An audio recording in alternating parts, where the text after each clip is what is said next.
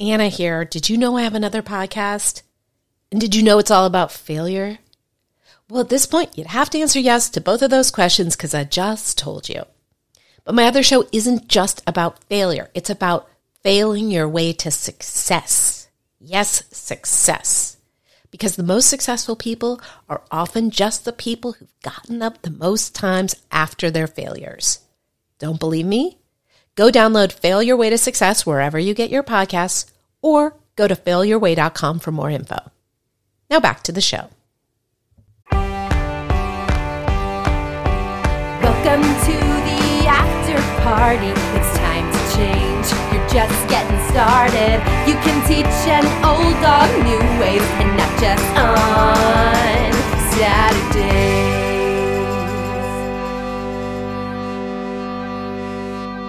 Hey, you guys, it's Anna David here with the After Party Pod. How are you?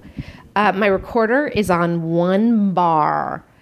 Uh, how do you guys feel about that? When my phone is less than, I would say, 60%, I start to get anxious and say, oh my God, I'm running out of juice, and run to the nearest plug. Where I notice I have friends, their, their phones will be on red and they're, and they're fine with it.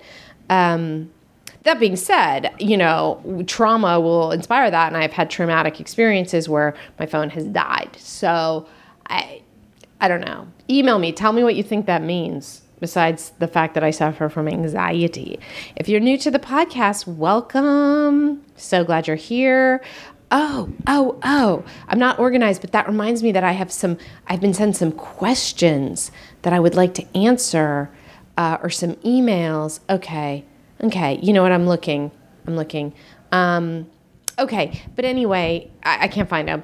You know, I feel like the last time I recorded an intro, I told you guys how tired I was and how I was in an alternate state and how it was kind of amazing. And after that, I took a nap, by the way, which is something that hadn't happened in several decades. And um, today I'm so wiped out, but it's it's a different reason.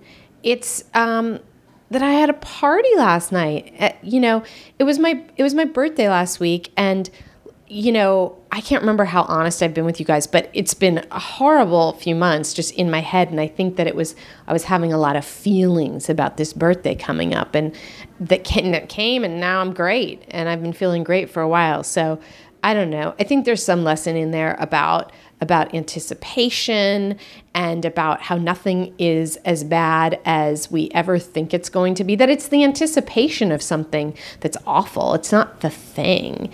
Um, so, so yeah, and so I, I went to Palm Springs with Danielle. You guys know Danielle, Danielle Stewart. She writes for the site. And I realize sometimes I'll say the site and not even explain that I'm talking about the website that I run, which is called After Party Magazine, which this podcast is an element of.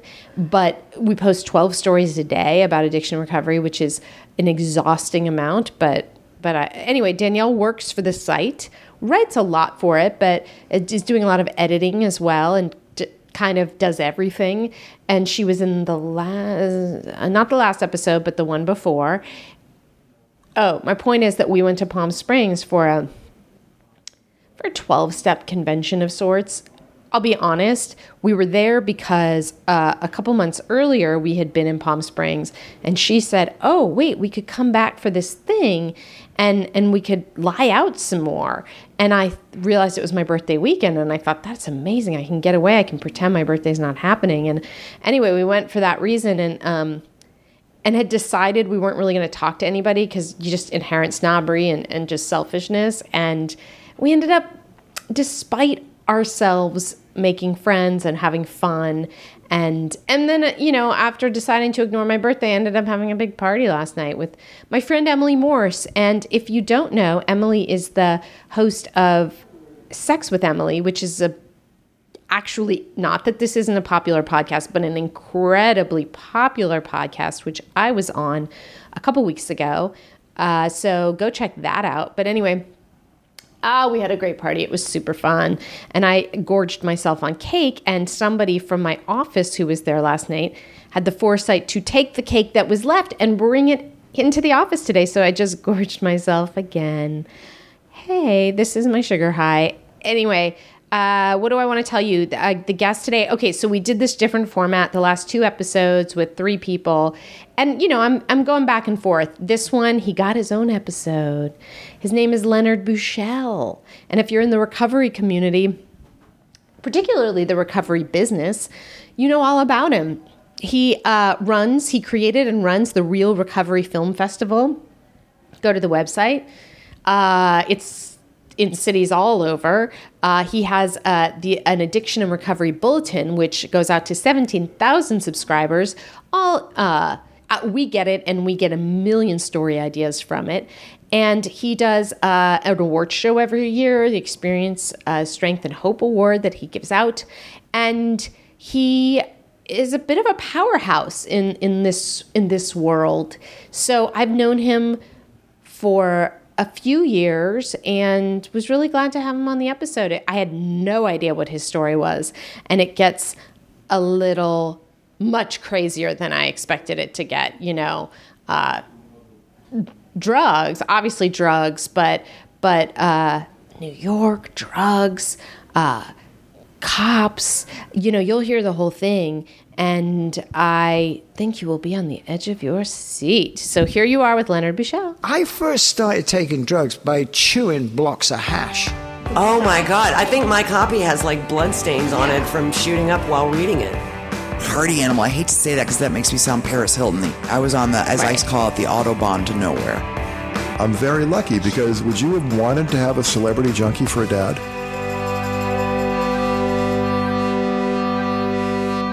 But so what? I, I can tell. I can. T- I can hold hold that mic right creation around here where you were before. Not there. No. Okay, right here. Right here is perfect. Right here. So what you were just saying to me was interesting about how you were telling me a story about Quentin Crisp and how repetition is the key to success. And you were saying because I thought I thought this was interesting in terms of yeah. Yeah, in terms of people who you hear kind of give the same pitch uh, or speaking thing over and over again that's the same. Do you know what I mean? Yes, I do know what you mean. Explain it again. Okay. um, okay, so I mean, I just launched right into okay. For instance, sometimes in the rooms of recovery, I will, you know, be asked to speak, and I will be sharing from the podium, even though it's rarely a podium, and I will find myself saying the same anecdote that I have said before, and then I feel I was I'm like, ah, God, I can't do that. I can't repeat it. Well, I always thought the blessing and curse of a great circuit speaker. Yeah. Which I don't think either of us Are, but we should are. be. Well, a great circuit speaker hits all the right notes. Yeah. But they're all notes he's hit r- before. Right. And it's certain, and it sometimes it lacks a certain spontaneity and sense of self-discovery. Yes. And when someone's sharing from their heart or from what happened that day, you're going to hear stories and anecdotes and revelations and epiphanies that the person themselves hadn't had until that moment, which is what art is, or it's what what spirituality really is. To have an, an amazing revelation in front of an audience is like striking. That's why I always said a great AA meeting is better than an off Broadway play. Right. I agree. Um, the other thing, and I just had this happen, is that it's so disingenuous that I don't actually um, believe it. I don't, you know, when it's, I have heard people who actually, okay, uh, a guy who spoke and was talking about like a dog dying, and he started to cry, and then it ended up being a bit. And I'm like, oh my god, if you can fake cry for a bit, later when you're fa- when you're crying about, you know, not crying, but you know, voice getting shaky, how am I supposed to believe you? You know, I lost a dog two and a half years ago, I'm so sorry. and was nothing fake about my tears for the first few months when it would come up. Although my sponsor told me that I shouldn't have described his head getting run over so graphically, mm-hmm. it wasn't fair for the people in the room. Mm-hmm. And I find words should paint pictures, even if they're tragic Yeah. because I think the purpose of a of sharing is to keep yourself sober first, and anyone else in the room listening certainly, hopefully, gets something from it, even if it's just to realize they're in the room with a human being with feelings, Right. which is something we avoided for so many years. Right. So I always said a, a, sh- a good pitch that doesn't include, you know, tears and laughter isn't complete for me. But I also used to say a dinner party that didn't include conversations about the Holocaust, nuclear war, or AIDS wasn't really a great dinner party. Really? Yes. Um. w- Yeah, you would have hated the dinner parties I was having, where none of those things would come up. Because everyone was on nitrous and helium, and your voices. Remember nitrous? Yeah, I Did you remember do it? I never had my own tank, but I Uh-huh. would be offered it from time to time. I had a tank in high school. Somebody gave me a tank, and I remember I used to keep it in the back of my white Volvo, and and then we didn't lock our cars at the at high school, and I remember it was stolen. But even scarier than that, because that's not very scary. One day, my friend and I went to the cooking store to buy um, nitrous, you know, capsules. I, that's not what it's called. The Little cartridges. cartridges to, make, put in. To make uh, whipped cream. Uh, well to make yourself high.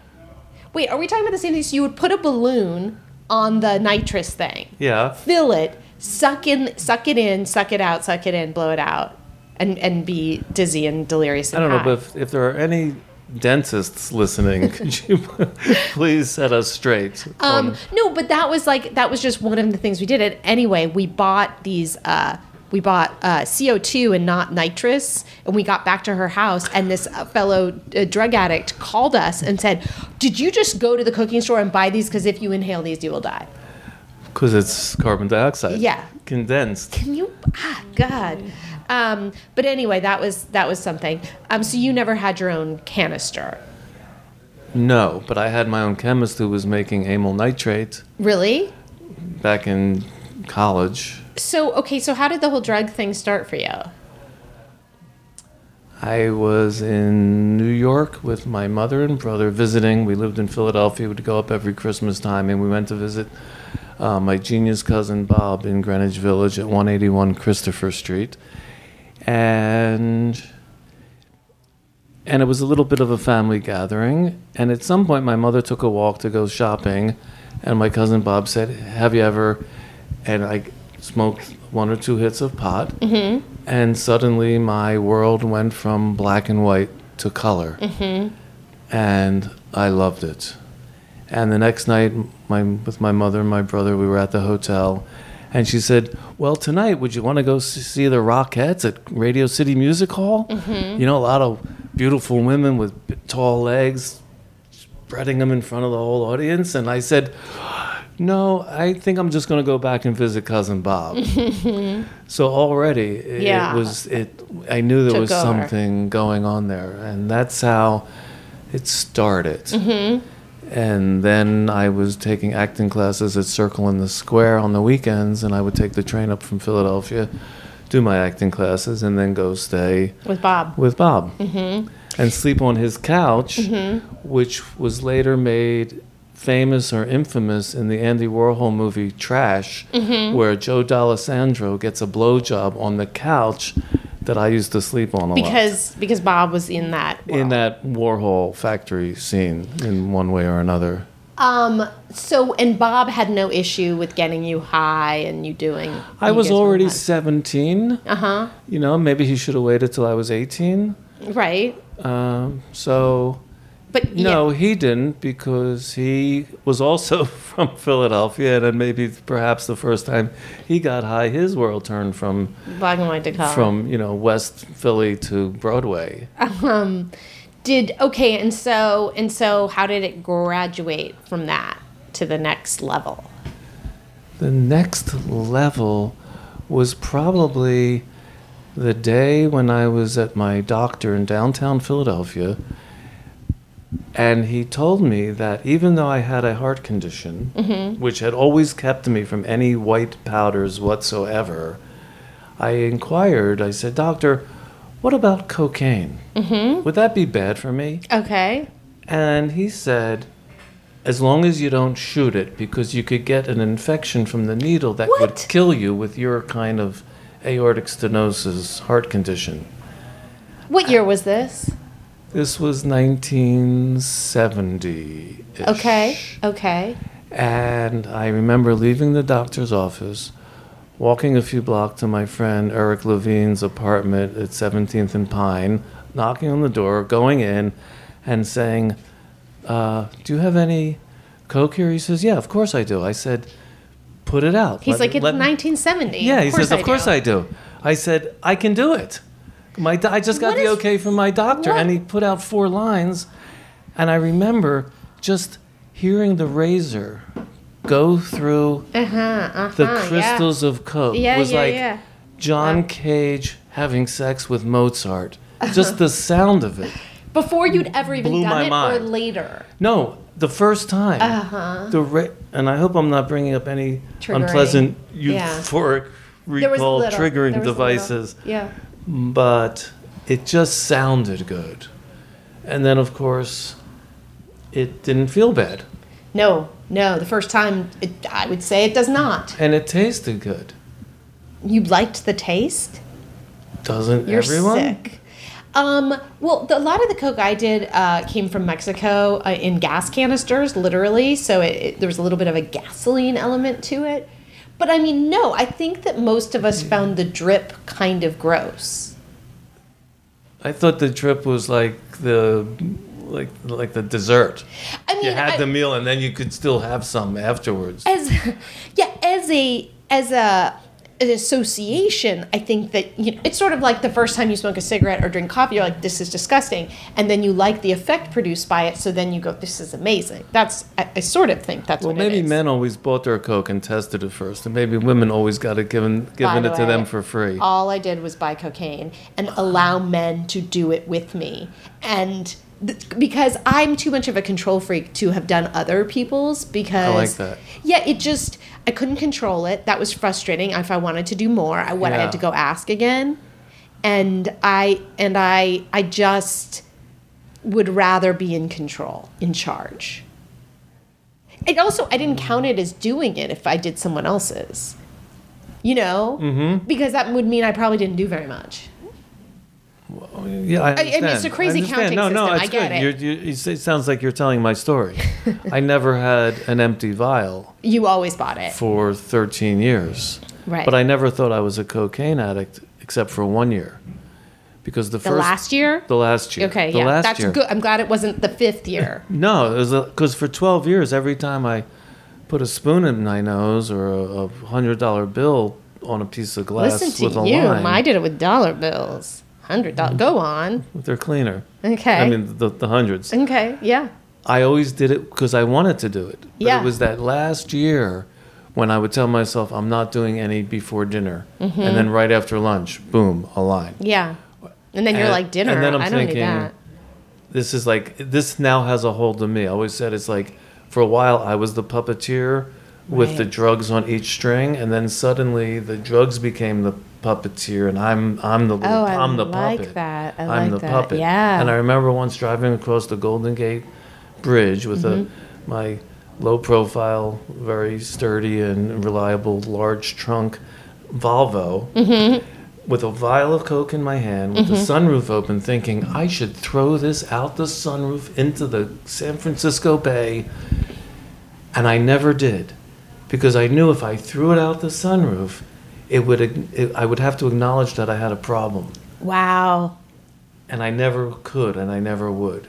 So I would always just put it back in my hand and back in that little pocket in your jeans that the little pocket was made for, and I put the vial back and and just stop thinking about it. Or like I said, I I never thought I was a cocaine addict unless I was high on cocaine, but in between. Before I used it, I was okay. right And then I would use it and say, shit, I didn't really want to use today. And I did anyway. And I never knew how I would stop it. yeah Because you'd think, I'm, I can't stop, right which means I have to do it. right But I have a feeling that it's outlived its usefulness. right Even though I was once rushed to a hospital in Studio City on Riverside near the Whole Foods. I don't know if anybody's familiar with the San Fernando Valley. There used to be a hospital there, and then it was made into a, a, a TV set. But they saved my life because I had this massive experience based on asthma, beer, The heart- cocaine. okay. No, I stopped breathing. Oh, okay. I stopped breathing at two in the morning. I fell against my roommate's door. He luckily heard me, Mm-hmm. saw me, called the paramedics. They rushed me to the hospital. You know, two days later, uh, I woke up out of, I don't know if it was a coma. I was dead. I, I had the experience of dying. I woke up and I heard my mother's voice, who lived in Philadelphia. And when I heard her voice, I thought, shit, I really did die. Mm-hmm. Right. Because, and Right. actually, she, She was in the room. she was in the room because the, the hospital called her and told her she better fly out from Philadelphia right away because it was a 50-50 chance she would have to fly home with a body. right. And and the doctor said, you know, if you had called us at seven in the morning, you would have died in the ambulance because the traffic would have been too much to get here fast enough for, for us to intubate you to get you to start breathing because you were blue and you were gone. And I knew I was gone because I had the experience of dying. What was that experience? I mean, what do you mean? I What do don't you want to blow anybody's bubbles, but there was no white light. Yeah. But maybe that's because I wasn't meant to go. Right. And I fought against it and I stayed alive even though I was dead until I saw literally the, the DNA of one of my sons in, in the universe. And I thought, I have to go back.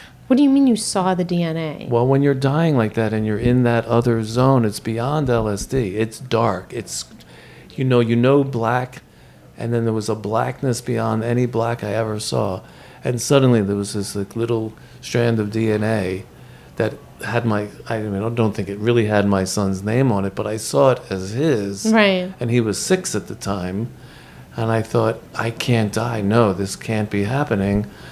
And when I came to, I thought I was alive again because I heard voices, but I realized I had lost my eyesight because I couldn't see. And it was like, took him 20 minutes to know that I was conscious, Conscious. conscious. Right. And what they had done was they taped my eyelids shut because of all the morphine. Your eyelids tend to pop open and stay open, which would dry out your eyes, Uh-huh. and you know your cornea would crack. So I had my eyes taped shut, but I didn't know that. So when I woke up, I thought I can't see. I Oh lost. I blew my eyesight, and then they take the tape off, and I could see. And I remember not being able to do anything for like a week. I couldn't smile for a week after I got out of the hospital. My friends would come over and take me out to play pool mm-hmm. because that I could handle. Mm-hmm. But I was so diminished from the experience that I never thought I'd smile again. Mm-hmm. And I made a decision at that time that my problem was vodka. Wow. And if I could just only drink Bombay Gin Sapphire, I'd be better off. Wow. Because there's a lot of herbs in Bombay Gin sapphire. Very Sapphire. good for you. Yeah. Good. Yeah. I mean, English. It would be a great diet. I think Yeah. just that. So I switched. I switched. I never thought of giving up pot at the time, which for an asthmatic would have been would have made sense. But I knew I could not live. But you said Coke weed. too, right? Was Coke the- every day for But that was years. involved with that. that experience. Oh yeah, completely. We were up all night, snorting coke with Elton John's drummer, a woman. Mm-hmm. I won't give you her name. Don't need to. Obviously, I don't even remember. But it was just one of those nights in LA Yeah. where you smoke and drink and snort and smoke and talk and talk and joke and listen to records. And, and then I couldn't breathe. I had this massive lungular shutdown based on everything. Wow. And how how that was? Did you say year seven of doing Coke? No, that was about year 11. Okay. That was 1987. 1987. I think I kept it up for another few years before I realized that I got sober because the love of my life would come over and say, I don't like not knowing what kind of mood you're going to be in Mm-hmm. because you're doing cocaine. Mm-hmm. So I said, I'll stop. And Mm-hmm. I stopped like that.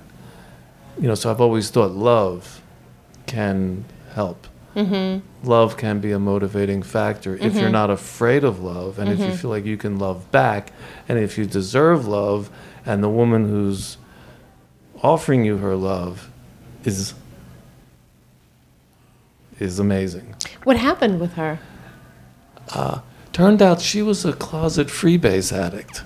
Okay. And every time she came over, she always wanted to to roll around with me, but never in bed, always in the backyard. Mm-hmm. Because she was chewing mushrooms a lot. Mm-hmm. And she liked to be outside among nature the way most mushroom eaters mm-hmm. do. Mm-hmm. And and eventually we had a parting of the ways. right. You know. So she, she left her husband, but then she still didn't want to move in. and also so she was freebasing and, At and home. judging you for doing cocaine, Yeah. snorting. Yeah, those people in Bolinas. You know Bolinas, California. I do. Yeah, it's quite an interest. It's like where the time stood still. Right. A gorgeous place, and everyone who comes to California should go there. But you won't find it because whenever they put up a road sign pointing towards Bolinas, the locals take it down. Is that true? Yes, it is true. But it's out near Stinson. It's beyond Stinson Beach. It's possible. Even though I grew up in Marin, I've never been there because the signs were not there. No, I've been there. I know I've been there. Um, yeah, yeah. So, so I mean, growing up in Marin, I'm familiar with the attitude towards drugs. I mean, I, I grew up in the '70s, so it wasn't as, um, you know, free. There was a little bit more judgment about it. It wasn't like it was the '60s or something. Um, but then I was there in the '80s, you know. So, So how long did you partake?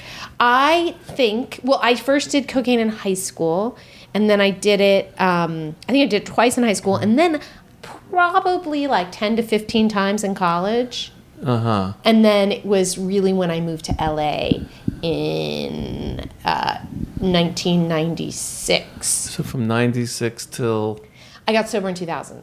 So not that long a run. you don't have to do it for long. No, the the intensity with which I pursued it those last two years made up for the fact that it hadn't been Right. six years or whatever. Um, but I mean, you could have told me it was. If I didn't know the date I moved to LA and the date I got sober, you could have told me it was 16 years or two years. Like it, it all, the time was very confusing. The amount of time I was spending on that. Do you know what I mean? Luckily, it doesn't seem to be as in vogue as it used to be. No, but I mean, unluckily, prescription pills are, and that it they kill more people. Well, the pharmaceutical industrial complex did, complex was not happy with the Colombian cartels making all that money Right. when they thought it should be theirs. Right. Well, So, they've at they've least temporarily succeeded. won. Yeah. Yeah. Um, you know, it is. I, I do hear that cocaine is around. You know, you sort. I just was in a conversation where people were talking about that. Um, I have never seen cocaine since I've been sober. Have you? I saw a mirror once on somebody's dress, Oh, dresser, so but there was- triggering, so it was just like some powder, but not an actual line with an actual little straw of any kind. Yeah. No, haven't. I- haven't. I've smelled it in some clubs. Yeah, People like that put it in a cigarette or a joint. smell. And that smells like death to me. Yeah. The smell of freebase is the smell of death. But And you when- were freebasing or no? You were just snorting it. well, I started freebasing when I still lived in Philadelphia. In fact, Oh. the first after the first time I freebased, in fact, my I was in Philly, minding my own business. Uh, my partner called from New York. He said, "What are you doing?" I said, "I don't know. I'm about to do a line." He said, "Don't do it. I found a better way." And he comes back the next day from New York, and he has these, and we make up freebase, you know, which is not crack because we had this little chemical that got rid of all the impurities. So you're left with this little sort of semi-moist material, and you get the screen, and and we did it. And I thought, oh my God, this is too good. Mm-hmm. But I had my assistant go out and buy 144 little vials because I think we're making this shit. Right. And after one night of staying up all night, the next morning I realized I said, This is evil incarnate. I mm-hmm. wouldn't sell this to Adolf Hitler or even George Bush. That's how bad this shit was. And I had given some to a friend of mine, an attorney, Big Ed, and he came back the next day. He says, I said, What'd you think? He says, It was the only time I ever tried to scrape the outside of a vial. Do you have any more? Right. And I thought, this crap is. And then, then there was someone else I was working with in Germantown, Philadelphia, and I'd go over and he owed me money, and I'd say, uh, Tony, where, where's you know the, and he'd say, oh, there's a there's a cigar box over there. Just take out what I owe you. And I thought, this is not professional behavior. A cigar box of Money that Yeah. he said, just take what I owe you. Yeah. And I'm thinking, this is not professional No. business. No.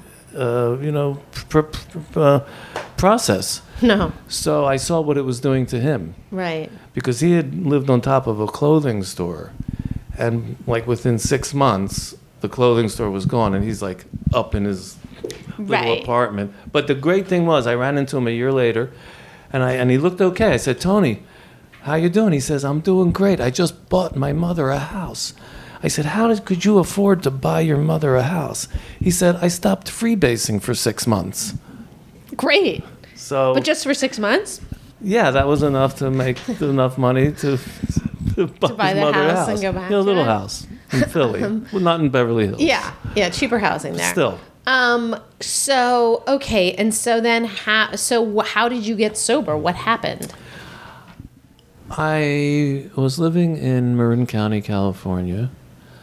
Had quite a night, quite a night, um, and I woke up the next morning, and I felt like I was. I literally felt like I woke up in a hole in the earth, where I could literally see the different ages of the Earth's progression, like a geologist can from this the different kinds of dirt that you see when you dig a deep hole, and I was in a hole, and I thought, I just well, I'm in a hole, and I have no idea how to get out of this hole. I mean, I was sweating. The walls of my room seemed to be sweating with the humus that the earth has. So I don't want to say it felt like a coffin. It didn't feel like a coffin buried, mm-hmm. but I felt I was in a hole. And I had two important appointments that day. Uh, at noon, I had an appointment with a masseuse mm-hmm. in Fairfax, California. Mm-hmm. And then I had an appointment with a chiropractor. And so I got to my noon massage. And after 10 minutes, I had to excuse myself and get up and go outside and throw up. Mm-hmm. And I'm throwing up. And then I come back in for the massage. She was great. Her name was Penny. She understood. She worked on a lot of dead. Mm-hmm. Not people, but band members. Yeah, they're big in Marin. And, and 10 minutes later, I had to go up outside and throw up again. And I looked and I thought, this is not why I moved to California. Mm-hmm. There's something wrong with this picture. I Right. can't even lay through a massage. Right. Okay. And I used to take a Percodan before every massage because I felt it would improve my the, the my I could think better. Yeah. There's nothing like an hour massage on a Percodan to like sort of get your thoughts Yeah. Get straight. creative and. So obviously, I could I couldn't even fathom the idea of going to a chiropractor who would Yeah. try and crack me while I'm throwing up. Yeah. So I left her office and I was on my way home and I had to stop at the phone booth to make a phone call, which is where I spent a lot of time. And I'm at the phone and a f- woman I know comes out of the Safeway and sees me and says, "Leonard, how you doing?" And because like the sweat was flying off my head, like in a cartoon with the cartoon characters, where the mm-hmm. sweat flies off. And I said, "Karen, I'm, I'm doing okay," because I hadn't thrown up for 15 minutes, so I mm-hmm. thought I was getting better. And she said, "You don't look, you don't look that great." I said, "Well, it was a long night," and we had a little conversation. And eventually, I remember she said, "Look, I have to go because I just bought some ice cream. I don't want it to melt." I said, mm-hmm. "Okay," and, and then I said, as she was walking away, I said, "Did that rehab you went to in Rancho Mirage? Did they do they have an 800 number? Hmm. Because I'm thinking maybe I should call." Mm-hmm. And she said, "Yeah, they do. I'll, I'll, you know, I'll call me when you get home, or she'll call me when I get home, and she'll give me the number." Because it's like I didn't want to spend the like the long distance charge Yeah. on it, so they had an 800 number. Uh-huh. And when I got home, there was a man taking a picture of my my house. You know, this little cottage, wonderful house with fruit trees and fig trees, and and there's someone taking a picture of my house, and I thought, fuck. A friend of mine who was arrested with a, a load of Thai weed, who's now in jail, who used to come to my house to score Hawaiian pot twice a year for his head, not even to sell, just for his. He must have told them where I lived. Right. They're taking a picture of my house to take it back to jail to show him Right. to say yes, you know, to confirm that this is the house, and they're going to come back and they're going to arrest me. Now, was that in, that was insane paranoia? But it is weird that somebody was taking a picture of your house, right? Yes. Well, you- you're not paranoid if you know people are after you. But but truly, why would this guy in jail for weed? You weren't dealing drugs, or you were. Said the naive, young, beautiful Okay, Jewish girl. you hadn't mentioned that in the story, so okay, no pertinent detail. That's all I'm saying. Okay, so you think that that's what's happening, but it wasn't what was happening. the statute of limitations is up, right? Yeah, Seven they years. don't. They don't listen. They don't. They don't listen. Um, oh, But then it doesn't matter. It doesn't matter. This well, yes. somebody that's was taking I, a yes, photo. That's that's why I moved to Marin, your, where you grew up. Yeah. It, the word on the street was this is a great place to, to, to work. Yeah, I, I'm sure it's true. Okay. I mean, a lot of deals I did were at little league games with the parents with their trunks Wow. open, throwing bales of marijuana back and forth Wow. at the little league game when they weren't actually coaching the little league. Wow. So you know, Yeah. it was sort of an idyllic place Yeah, for, a for certain addicts a and- certain criminal element. But Yeah, the, you know, I but could the see it. criminalness was only a societal, you know, a declaration. Obviously now, uh, I just found out there's a port in Oregon where it's actually legal for marijuana to be imported into the country in Oregon. Wow. One little port Yeah. that has a license to a, where years ago you would get 10 20 years if you tried that so Things thank- have th- changed things a have changed. little We're bit becoming a more enlightened society but at that time so i see a picture a, a man taking a picture of my house Mm-hmm. And uh, after he left i went in did a quick pack up uh, called the 800 number which i got from my friend. It was of the betty ford center. And they said call us back tomorrow and we will do uh, an intake an assessment. And i packed up my car and i drove down to big sur which was where i would go for retreats and to like get my bearings and the next day, uh, I remember calling from a phone booth because I had a cell phone, even though it was only 1994. I, I had one of those early clunky cell phones, but it didn't work there because it was like down by uh, a place called Fernwood. I called, filled out an application on the phone for like over a half hour, and at the end they said, "You qualify," mm-hmm. which still surprised me. Mm-hmm. Like because mm-hmm. and and of course I never mentioned marijuana because I thought if I don't mention it, they won't mention it. What'd you tell them? I told them I took Valium to go to sleep. I like to take Perkinins when I flew. I was sort of addicted to hangover to blackouts, and I and I did a lot of ecstasy because I'd given up coke once I found out that you could snort good powdered ecstasy. So they said, "We'll take it. Well, you're good." Mm-hmm. And because I hadn't had a DUI, I'd never lost my job Right. since I was self-employed. I- Right. Right. well, my rule was I would never work with anybody who drank more or did more drugs than me. Mm-hmm. So I knew the people around me were safe. And then they ended it by saying, "And how would you like to pay for this?" I said, "Well, wait, I think I have some insurance mm-hmm. um, because I was on an insurance policy my mother had from a." Uh, a camera store in Philadelphia because she had slept with this guy years ago. So he, she always kept her and me on the Wow. on the company. you know, useful, yeah. on- yeah, on the company insurance policy. So I said, I have Blue Cross, Blue Shield. So they said, give us the number, we'll run the number. And if we don't take you, we're sure we can find a hospital that will. And I said, a hospital? I ain't fucking sick. I just need a rest. Yeah. I'm not going to no hospital. Yeah. And They called back the next day because I did leave my cell phone number, and I'm a place called at Ventana, which is on the top of a hill. So they did have cell phone. Oh, in Big Sur. Yeah. That's an In- in- amazing place. Yeah, so I'm at the bar with a friend. Yeah. And they call and they said, Your insurance covers this 100%. Wow. And I remember Thank just starting to guy. cry. Yeah. I just started crying because I knew the jig was up. Yeah. I knew I was raising my son at the time, but he was home for the summer. He was at his other house for the summer. And I knew I had August free. And Mm-hmm. this was like sort of the end of July. And they said, Come in in a week and we'll have a bed. And I remember just crying because I did have a plan B, which I know from that great guy, uh, Rosenbaum, from uh, some great guy in the valley. What's his name? Jack anyway, Rosenbaum? no, it's oh God, I'm sorry, Ben, I forgot his name. Uh, he always said, when you come to AA, if you have a plan B, you're fucked. Right, right.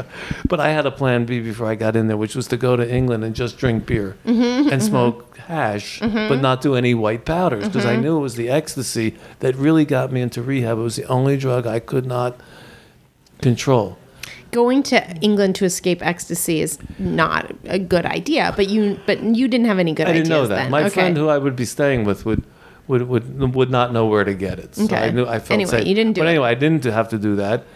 And then I, uh, you know, drove myself Mm-hmm. out to Rancho Mirage in my own same Volvo that I used to think about throwing the vial Mm-hmm. out of the sunroof. And I remember parking under a tree because I thought it's, I'm going to be here for a month. Yeah. It's going to be hot. I'm going to park under a tree. Little did I know that a month later, my car would be so covered with sap that the tree excreted that I'd have to get rid of the car because Wow. it literally was covered like a like a like a like a like a uh, you know oh like a Jackson Pollock painting with with splatters. But, but it was time to start fresh anyway. it was time to start fresh. And I remember when they took away my keys when I was checking in, I said, wow, I had another set in my sock, which they didn't find. So I knew I could always, and I could see my car mm-hmm. from where my little all men's hall was.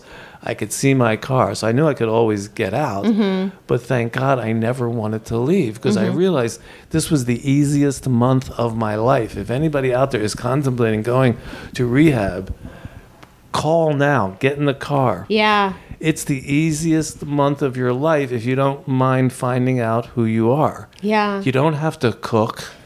You don't have to clean. I mean, there's little chores that you have to do. Yeah. And it's all about you. You get to talk about yourself every day. You get to hear what other people have been through and you always find out you're not the worst of the bunch. You're not the you know, you're not the least affected, you're not the most affected, Right. you're not the sickest, you're not the healthiest. You're all in there together. And it's sort of like being with a bunch of other, in my case, men who are all at various stages of nervous, having a nervous breakdown. Because you've taken away their crutch and they're falling. Right. But, you know, but I would also say that uh, 12 step recovery provides all of that minus the probably luxurious room and board. You know, you're responsible. It's hardly for. luxurious. You don't need luxury. you just need clean. Some of them are. But yeah. yeah, well, those I don't consider. Oh, come on. Oh, anyway, we don't need to get into that. But but I will say that um, you know that is one of the great wonderful things is that you show up and you get to talk about yourself. Doing steps, people like, hey, oh really? I get to write about myself. I get to write about who I don't like, and someone's going to sit and listen. Right. This is my dream come Right. true. You know, so so I get that. And so, have you stayed sober since? Uh, I have, yes. Great. And how, Yeah. how long ago was that? It's 20, mm, 20 years ago and 10 months. wow. So it'll be August 4th Wow. that I'll be celebrating 21. Jesus. Yeah. Yeah. Congratulations. What It's um not easy, but it's doable. easier than it was back in those days when you were, you know, thinking they were taking pictures of your house? I bet. Well, they were taking pictures. Oh, okay. We didn't even get it's okay. It's okay. We don't need to know. but my point is people often say, "Oh my god, it must be so hard to stay sober." And I always say, "That was hard. What I was doing before was hard. This isn't easy. It's a lot easier." It takes a lot of vigilance. If vigilance is not in your makeup, you're going to get, you know, you're going to be sus. You know, you, you know, there's there's there's there's snipers out there, whether they be bartenders, girlfriends, television commercials, a bad day, a sporting event when they when you have to pass the beer to the guy, you know, three seats down. But if you're vigilant, then you, and you do the work, mostly through was it group therapy, AA meetings, step, find some sort of spiritual connection Right. to something or even someone, perhaps. Yeah. Uh, a guru of sorts or whatever. a um, pet, Yeah. a m- spouse. a priest. Doesn't matter. Um, no, I'm saying whatever. I'm just giving options. Um, but oh my god, I had something super important to say. Um, go back to what you were saying, and it'll come to me. Um, are we both forgetting what we were saying? 12, uh, so it was th- 20 years ago. Okay. And I've been lucky. And my son, oh, I just remembered. five years after I got sober, called me one day and said, oh, no, he came home actually. He came home and said, Dad, I want to go into treatment. I said, okay. And then he says, but just for a week or two. I said, you can't just go for a week. You got to go for a month. Yeah. And, uh, and Betty Ford gave me a great scholarship for him. Where it like cost us very little because I was an alumni, and I thought, my God, it's They- like being like being an alumni of For Yale Harvard, or yeah. Princeton. Yeah. Like, oh wow, I'm an alumni. and They're Legacy. gonna, you know, comp my son for most of the Yeah. month. And I remember driving him there, and halfway there, we stopped for some sushi, and he looked at me and said, "Dad, I don't think this is a good idea." Yeah. And I said, "Well, let me. They're expecting you. You Right. don't want to disappoint them. Yeah. I'll take you, and if after a week you don't like it, I'll come pick you up." Right. So he never made that call. Mm-hmm. He did like it, and he's been sober for 15 years. wow, I didn't know that. Yeah, so he's got 15 years. Also, just through program sponsoring, being sponsored, and essentially hanging out with a lot of people who are not in the program. That's interesting. So his world is very wide. His Yeah. life incorporates people of all walks of life who are just do what they do. I don't think he hangs out with too many hardcore drug addicts or alcoholics, but most people are not hardcore alcoholics or drug addicts. Most people use drugs and alcohol the way God intended, mm-hmm. moderately. Mm-hmm. Some of us have just been chosen or called to use up all our whole life's allotment in 10 years or mm-hmm. 20 years. And then we can't use anymore because we used up All of our a lifetime supply. Yeah, that lost the privilege is sort of how I think. Okay, wait, I have Yeah. a couple of things to say. Yeah, I wouldn't say chosen. You know, some of us uh, were predisposed and had experiences. I guess you could call it chosen. Um, but the other thing, I had a couple of arguments. I don't know too many people who are casual users of hard drugs. Slash, I don't think I know anybody. Sure, casual pot smokers. Um, I mean, sure, I guess casual ecstasy takers. I hear from certain doctors that people smoke crack on the weekends. I don't get I it, think- but maybe they don't have the, pre- the genetic predisposition. Maybe their lives are fairly well balanced. Can I another suggestion?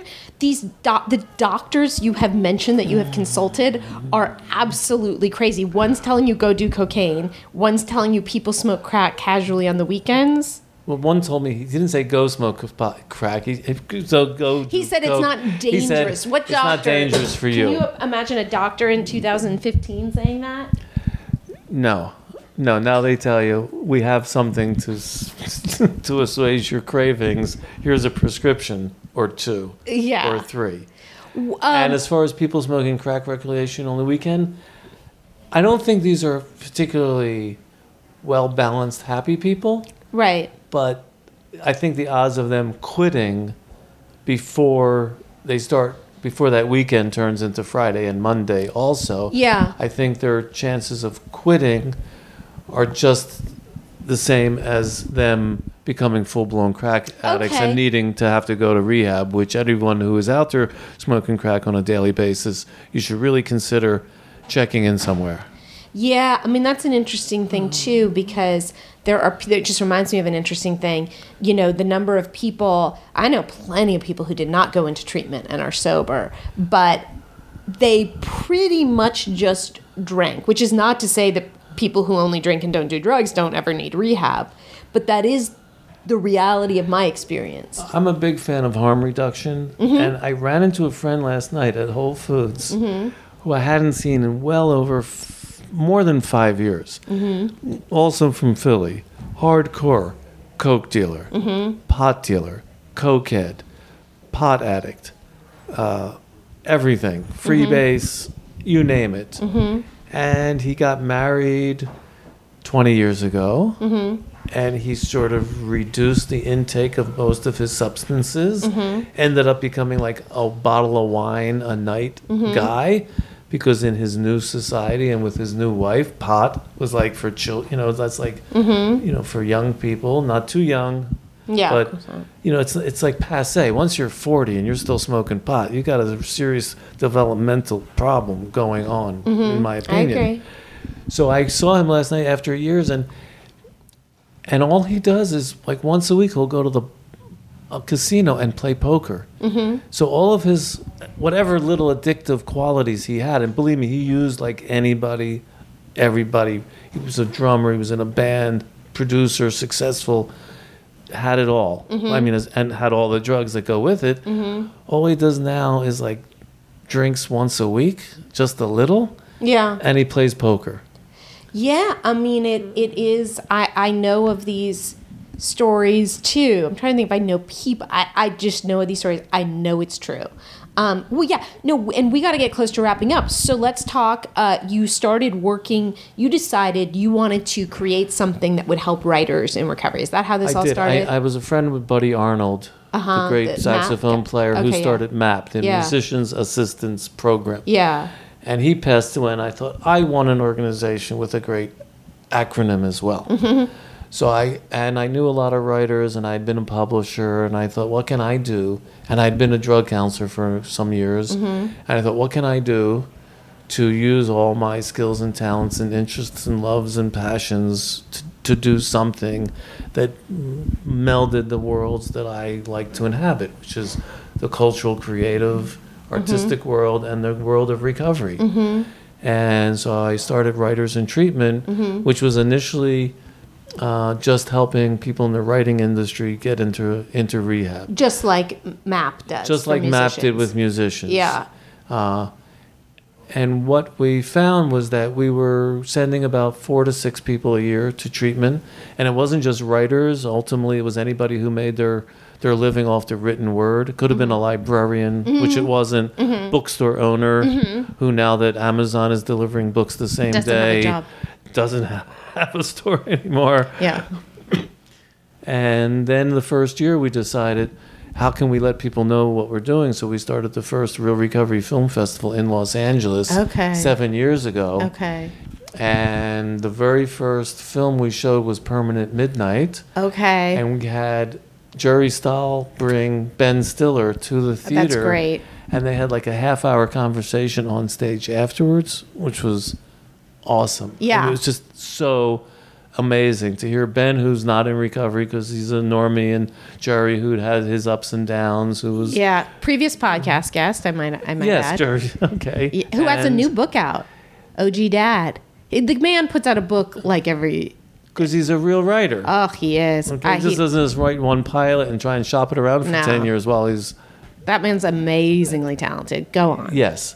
So that was the first one. And then we showed classics, a lot of classics the 1st year, including Mm-hmm. On Bar- the Bowery and on the Bowery. We showed the next year. Mm-hmm. But we showed Barfly, mm-hmm. the Charles Bukowski story. yeah. And we were lu- we were lucky enough to have an actress who worked as one of the barflies in the bar Wow. where where Faye Dunaway and the actor Mickey Rourke? Mickey Rourke Yeah. drank and and so she came to the theater and talked about her experience making the movie, Mm-hmm. but also she said that her job when she wasn't on camera was to babysit Charles Bukowski, who would come to the set with his wife. So she had great stories about Charles Bukowski, Mm-hmm. and we've had that kind of energy going Mm-hmm. on at the film festival, which is now a week in New York for the last four years, our seventh year in Los Angeles for a week. Uh, we just did one in San Francisco, down in Japantown, Mm-hmm. which was fantastic. We had Mackenzie Phillips there. We had, uh, Previous podcast guest. I'm sorry, but I'm just saying. Go on.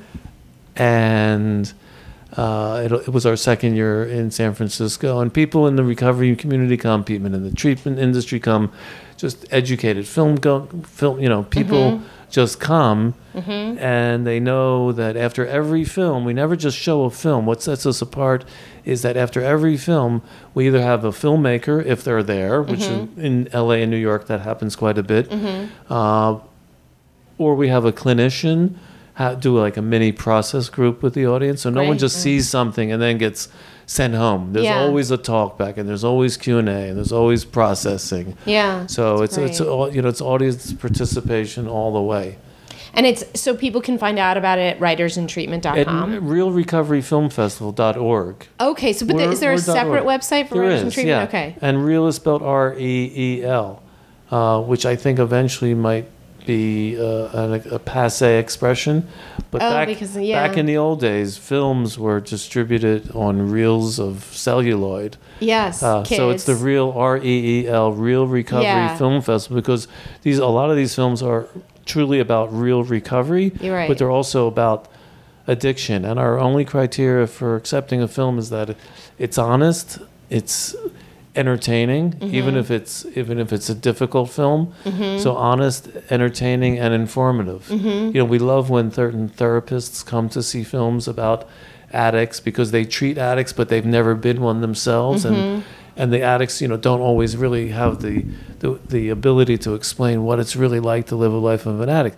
But movies like Drugstore Cowboy Mm-hmm. certainly does. And there's a new movie coming out called Animals about this amazing love affair of two heroin addicts in Chicago. Mm-hmm. You know, so addiction and alcoholism, The Lost Weekend, and Mm-hmm. you know, have been portrayed really well on film.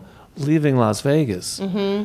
is an astounding film. Shame, starring Michael Yeah. Fassbender, Yeah. is one of my favorite.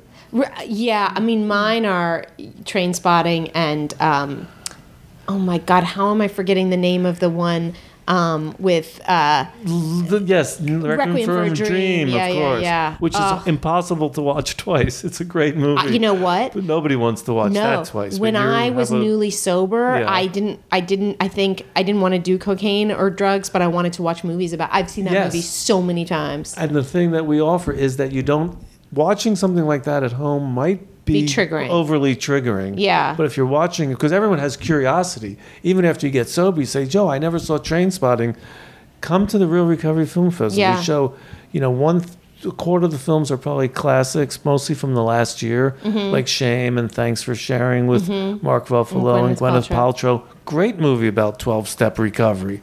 I Great wasn't a fan. Movie yeah. about 12 step I thought recovery. it It's a lovely. ridiculous. But yeah, go on. Well, you don't probably don't like Gwyneth Paltrow I love in that Gwyneth outfit. Paltrow. I have in that outfit. If you haven't seen it, check out. I just didn't think it was very realistic. But you know what? Well, Tim Robbins as the bleeding deacon. I Whatever. liked. Whatever. Okay. Um. Okay. So and so and you put out a, a newsletter that I would bet a lot of our listeners would be interested in, so they can subscribe to that. the Addiction Recovery e Bulletin, mm-hmm. and it's uh, it comes out every Tuesday morning. If you subscribe to it, it comes into your mailbox on Tuesday.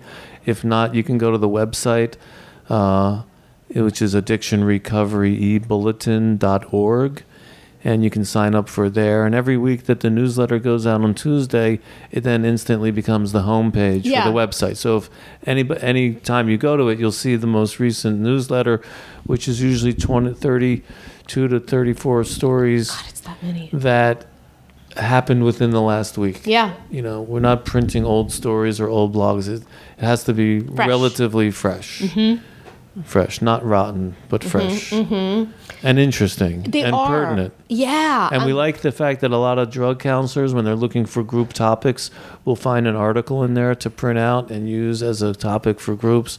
You know, we print stories about the treatment industry, we print stories about celebrity mishaps or celebrity sobriety, Right. any new laws that might affect the drug or alcohol using public or the industry.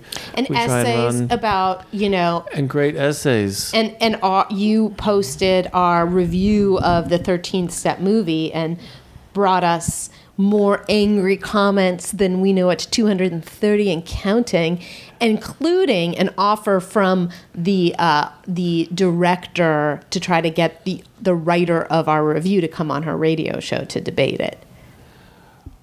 Well, I don't even want to repeat what you said because I don't want to give this thing any more oxygen that it already has, and I Yeah, hope it I- dies a like a really fast, somewhat semi-painful. I think it's dead. I mean, isn't it? Like, who You can never see know. it? I mean, where are you going to see it? if one it? of these things pops up on on Netflix, don't think it will. But you know, yeah, I hear you. I mean, look, I don't I don't think it's a you know, I think it's a a realistic desire to not have it make a big impact.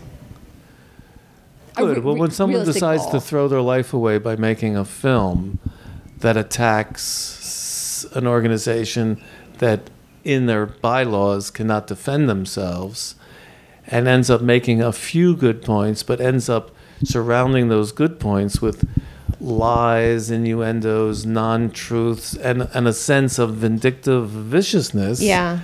then it's a hatchet job Yeah. and like um, all hatchets they should end up in the ocean I, mean, I, I, I would agree with uh, a, everything except the last little modifier about the ocean. But I'm I'm with you. I'm with you. I think, but I just whatever. I, I don't I don't want to get into I don't want to get into it any more exactly than than you do. But okay. But so we have to wrap up. ladies and Okay. gentlemen of the jury disregard those last Uh, that might be edited out. No, I'm not. 60 I don't edit seconds out. of comments Yeah, you don't even know what we're talking about, you guys anymore. Okay, so this was Leonard Buschel. How great? How great was this? Did you have fun? i have fun with anna david Oh, I but mean, can you please learn to say my name right? anna david That's still not even right. Anna. anna That's perfect. Anna. Okay. Okay, so that was Leonard Buschel. I also realized I forgot to answer any question. Somebody wrote me asking about quitting smoking. I will tell you, I did it through Nicotine Anonymous, and I would never have done it otherwise. So check that out. I'll give a longer answer another time. Thanks for listening, guys. Bye.